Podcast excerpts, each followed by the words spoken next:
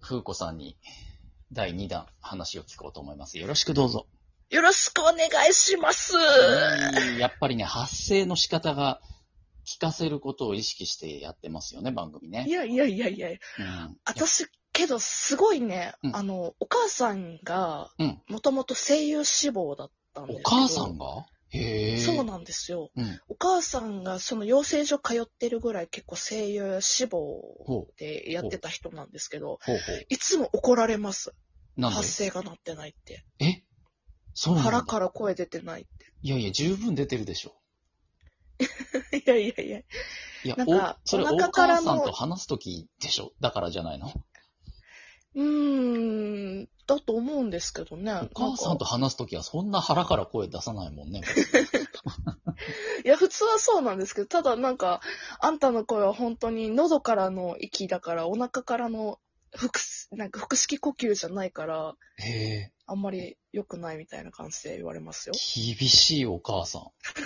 え一応確認ですけど、お母さん声優だったわけではないんですかその声優志望、あの、うんまあ、名前言っていいと思うんですけど、青鬼塾、青鬼プロダクションうんあはのいその養成所にあ、そう入なっんてだま。したね。へえ、じゃあ目指してトレーニングを受けてたわけですね。らしいですね。私の生まれる前の話なので、全部らしいですけど。なるほどね。それは、まあ、言いたくなるでしょうね。娘さんの発声について ね。すごいな、親ね、子2怖代いっ。てね。いや、親、親子にないで、私声優別に。うんえ目指してないのあのね、これはね、すごいシビアな話ですけど、目指してた時はありました。そうですよね。だって、声優さんそんなに好きで、アニメも好きで、オタクで、もうこれ声優一直線じゃないですか。けど、声優が好きながゆえに、うんなんだろう、あ、私じゃなれないところがあるっていう壁につまずいて、結局なりませんでした。どんな壁にそれつまずいたんですかあの、いや、これど、どう言ったらいいのかな。一番はね、やっぱ努力し続けるメンタルうんうん。と、あと、お金ですね。お金か。なるほあどのレ。ッスン料がバカ高え。なるほど。ですよね。入学金で30万は払えんと思っうーて。ん、ですよね。確かにね。断念しました。うん。いや、偶然ですけど、ソワちゃん、昨日、お仕事で、はい。。え、あまあ、あの、ソワちゃん、洋服関係の仕事してるんですけどね そうですね。はいはいはい。あの、声優さんの学校に、オーディション用の洋服指導の授業をしに行ったんですよ。あ、そうなんですか。すごっ。うん。それ時あ々、りますよね。時々僕ね、やらされるんですよ、それ。やらされるっていうか、依頼いただやいてらされるってか。そう、依頼をいただいて、そうそう。あの、普段はファッションの学校でファッションの学生に教えてるんだけど、うんうんうんうん。同じ学校で声優コースみたいなのがあってね。ああ、まあ、専門学校みたいなところでよくありますよね。そうそうそう、専門学校。で、ああ、その、まあ、パフォーミングアーツっていうカレッジなんですけど、声優科の子たちが20人ぐらいいて、ちょっとそっちへえに、ダサくてどうしようもないから、ちょっとオーディション用の衣装の指導をしてくださいって言われてね、先生に。あダサくてどうしようもないって言われるんで言すね。言われてた、その担任の先生からは。あ、そうなんですか。そうそう。あ、けど、あるみたいですね。なんか母も言ってたんですけど、そのお化粧講座だとか。ああ、そうそうそう。あるあるある。メイクの先生なんで。うん。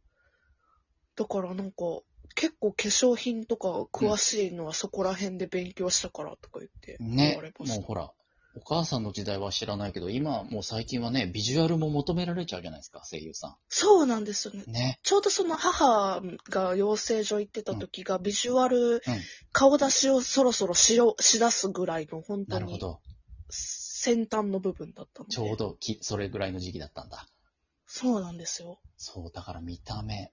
特にほら、声優さんになりたいっていう、いわゆるオタク路線の子が多くて、当うんうんう然ん服には無頓着だったり、あの、いわゆうんうんうるんボスロリみたいなね、女の子だと。はいはいはい。癖の強い服着ちゃう人あ、いますね。ね、結構多めじゃないですか。多めですねね。黒一色とかとあかねりますね。とかね。うん。ちょっとその、ね、オーディションだったり、大人に審査してもらう場にはふさわしくない感じのまま行っちゃったりする子が多いらしいうんんうんで。うん あの、まあ、ちょっと、偏見になっちゃいますけど、はいやっぱりそういうな、 まだちょっとそこら辺、養成所を通える子っていうのが、あの、未熟というか、うんうんそういう子は多いイメージはすごいあります。そうなんでしょうね、おそらくね。はい。私、すごい、なんだろう、養成所に入る、入らないっていう時に、うん。言われましたね。あの、私ちょうどその時にちょっと、なんだろうな、ちょっとしたスーツっぽい格好で、うんまあ、い行ってたんですよ。見学とかそういったところで。はいはめちゃくちゃ褒められまし たね。なるほど。 ですよね。なんか、多分そういうところなんだろうなって思います。いや、それは僕も褒めますよ、そんな子が見学に来てたら。あ、な、な、な、スーツだとちょっとカチッとしすぎだけど、なんかもうちょっと崩した、なんかうん、感じですけど。でも、ちゃんとその、意識した服で行ったわけですもんね。そうですね。襟、襟はちょっとつけないとっていうふうには思素って晴らしい。昨日、まさにソワちゃんが授業で言った話ですよ、それは。あ、本当ですか。もう迷ったらとりあえず、え襟の話襟襟のある服着ていけ っつって。人生決まるかもしれないオーディションで大人に見てもらうのに、お前何、ヨレヨレの T シャツ着てこうとしてんだっつって、いや、それは正しい話です。いう話を した。すごいすごい。ああ、そういうね、空気読める子だ。風子さんはね。あ、空気読める子だ。うねーん、まあ、そうですね。大人の顔色を伺いながら人生生きてるなとは思ってわまかす。るわかる。うーん、でも読みすぎちゃってちょっとね、遠慮しちゃう時もありますよね。我慢しちゃうというか、ね。そうですね。我慢しちゃうときね。ラジオ番組作るときもついついね、聞いてる人の顔色じゃないけど、ご機嫌を伺っちゃいすぎちゃうときもありますよね。ああ、そうなんですよね。うん。けど、なんかこのラジオトークって、なんだろう、いい意味でそんな意見って来ないじゃないですか。来ないですね。来ないじゃないですか。質問箱とか、うんマシュマロとか設置しても全然来ないじゃないですか。うんうんなんか余計に不安になるんですよね。ああ、手応えというかね、合ってんのかどうかね。そう、いつもその顔色を伺いながら生きた人間にとっ ては、顔色が見えないというこの状況が。そうなんですよね。どうしよう、これ聞いてる人いつも顔色伺ってんのかよ、ふうこさんってか思われてると、あれでだけもど。うそそれは気づかれてるでしょうね。うですかね、うんうんうん。きっと。なんか私、彼氏から言わせれば破天荒だって言われますけどね。あ、そうなんだ。破天荒でもあるとは思うけど、番組の内容とか見てるとね、だいぶはっちゃけてますからね。そうですね、はっちゃけてますねは。っちゃけてるからね、相模若竹センターとコラボするとは思ってなかったですからね。あれはね、本当にご縁でしたね、本当に。ラップやってよかったなって思ラいッまプしたが。繋いだ縁ですよね。そうですね。ヒプノシスマイクが繋いだコラボですよね。あそうですね。私、ラップって本当にヒプノシスマイクでしかし、あでの、しょうね。そこから入ったんだろうなとは思ってましたけど。いや、まあ、もともとからラップはちゃんと音楽の一環として聞いてたは、 聞いてたあんそうですなんけだ。ど、はいはいはうん、あ、まあ、本当にロックとか、うんなんかポップスの一環でも、ラップっていう関係で聞いてたんですけい。ども、はいはい、ちゃんとハマったのは完全にヒプノシスマイクですね。なるほどね。もうハマった上に自分でもラップしちゃうっていうところがすごいですよね。あれもたまたまですよね、本当に。うんあの、たまたま、その私が一番最初にラップをさせていただいた企画うんで、あ、なんかこういう風にラップしたら楽しいかなって思ったのがたまたまハマって、うん。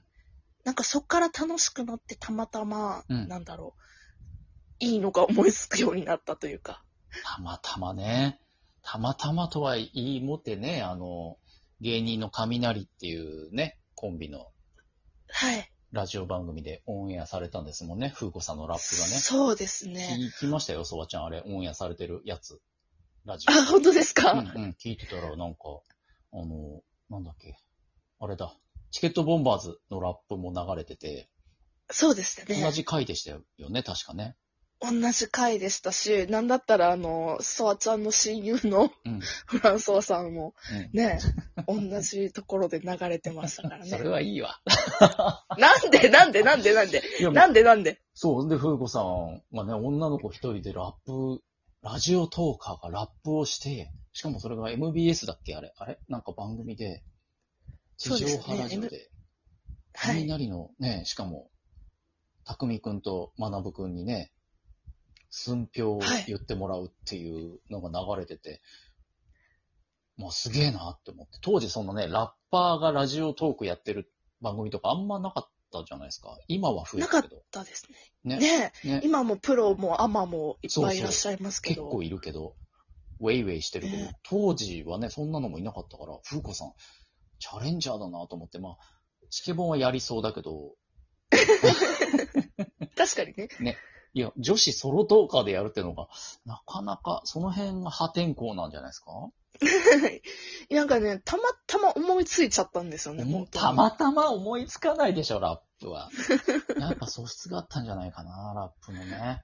ねえ。まあ、だからそこら辺も含めて、やっぱり、ヒプノシスマイクだとか、好きな、うんやっぱアニメとか漫画だとかのうん音楽、そこら辺で、やっぱり、なんだろう、感性を培われたのかなっていう感じします。真面目か。あ、本当だめっちゃ真面目に答えちゃった関西人のくせに真面目か。いや、ちょっと関西人のくせにってどういうことあの、そんなチケモンと比べないでください。私、ちゃんと、綺麗な関西人なんで。チケボンが汚い関西人みたいな言い方 じゃん。そうだけどさ。あの、そうだけどさ。そうだけどさ。あ、ちょっとお時間が。じゃあ、えっと、一旦 CM でーす。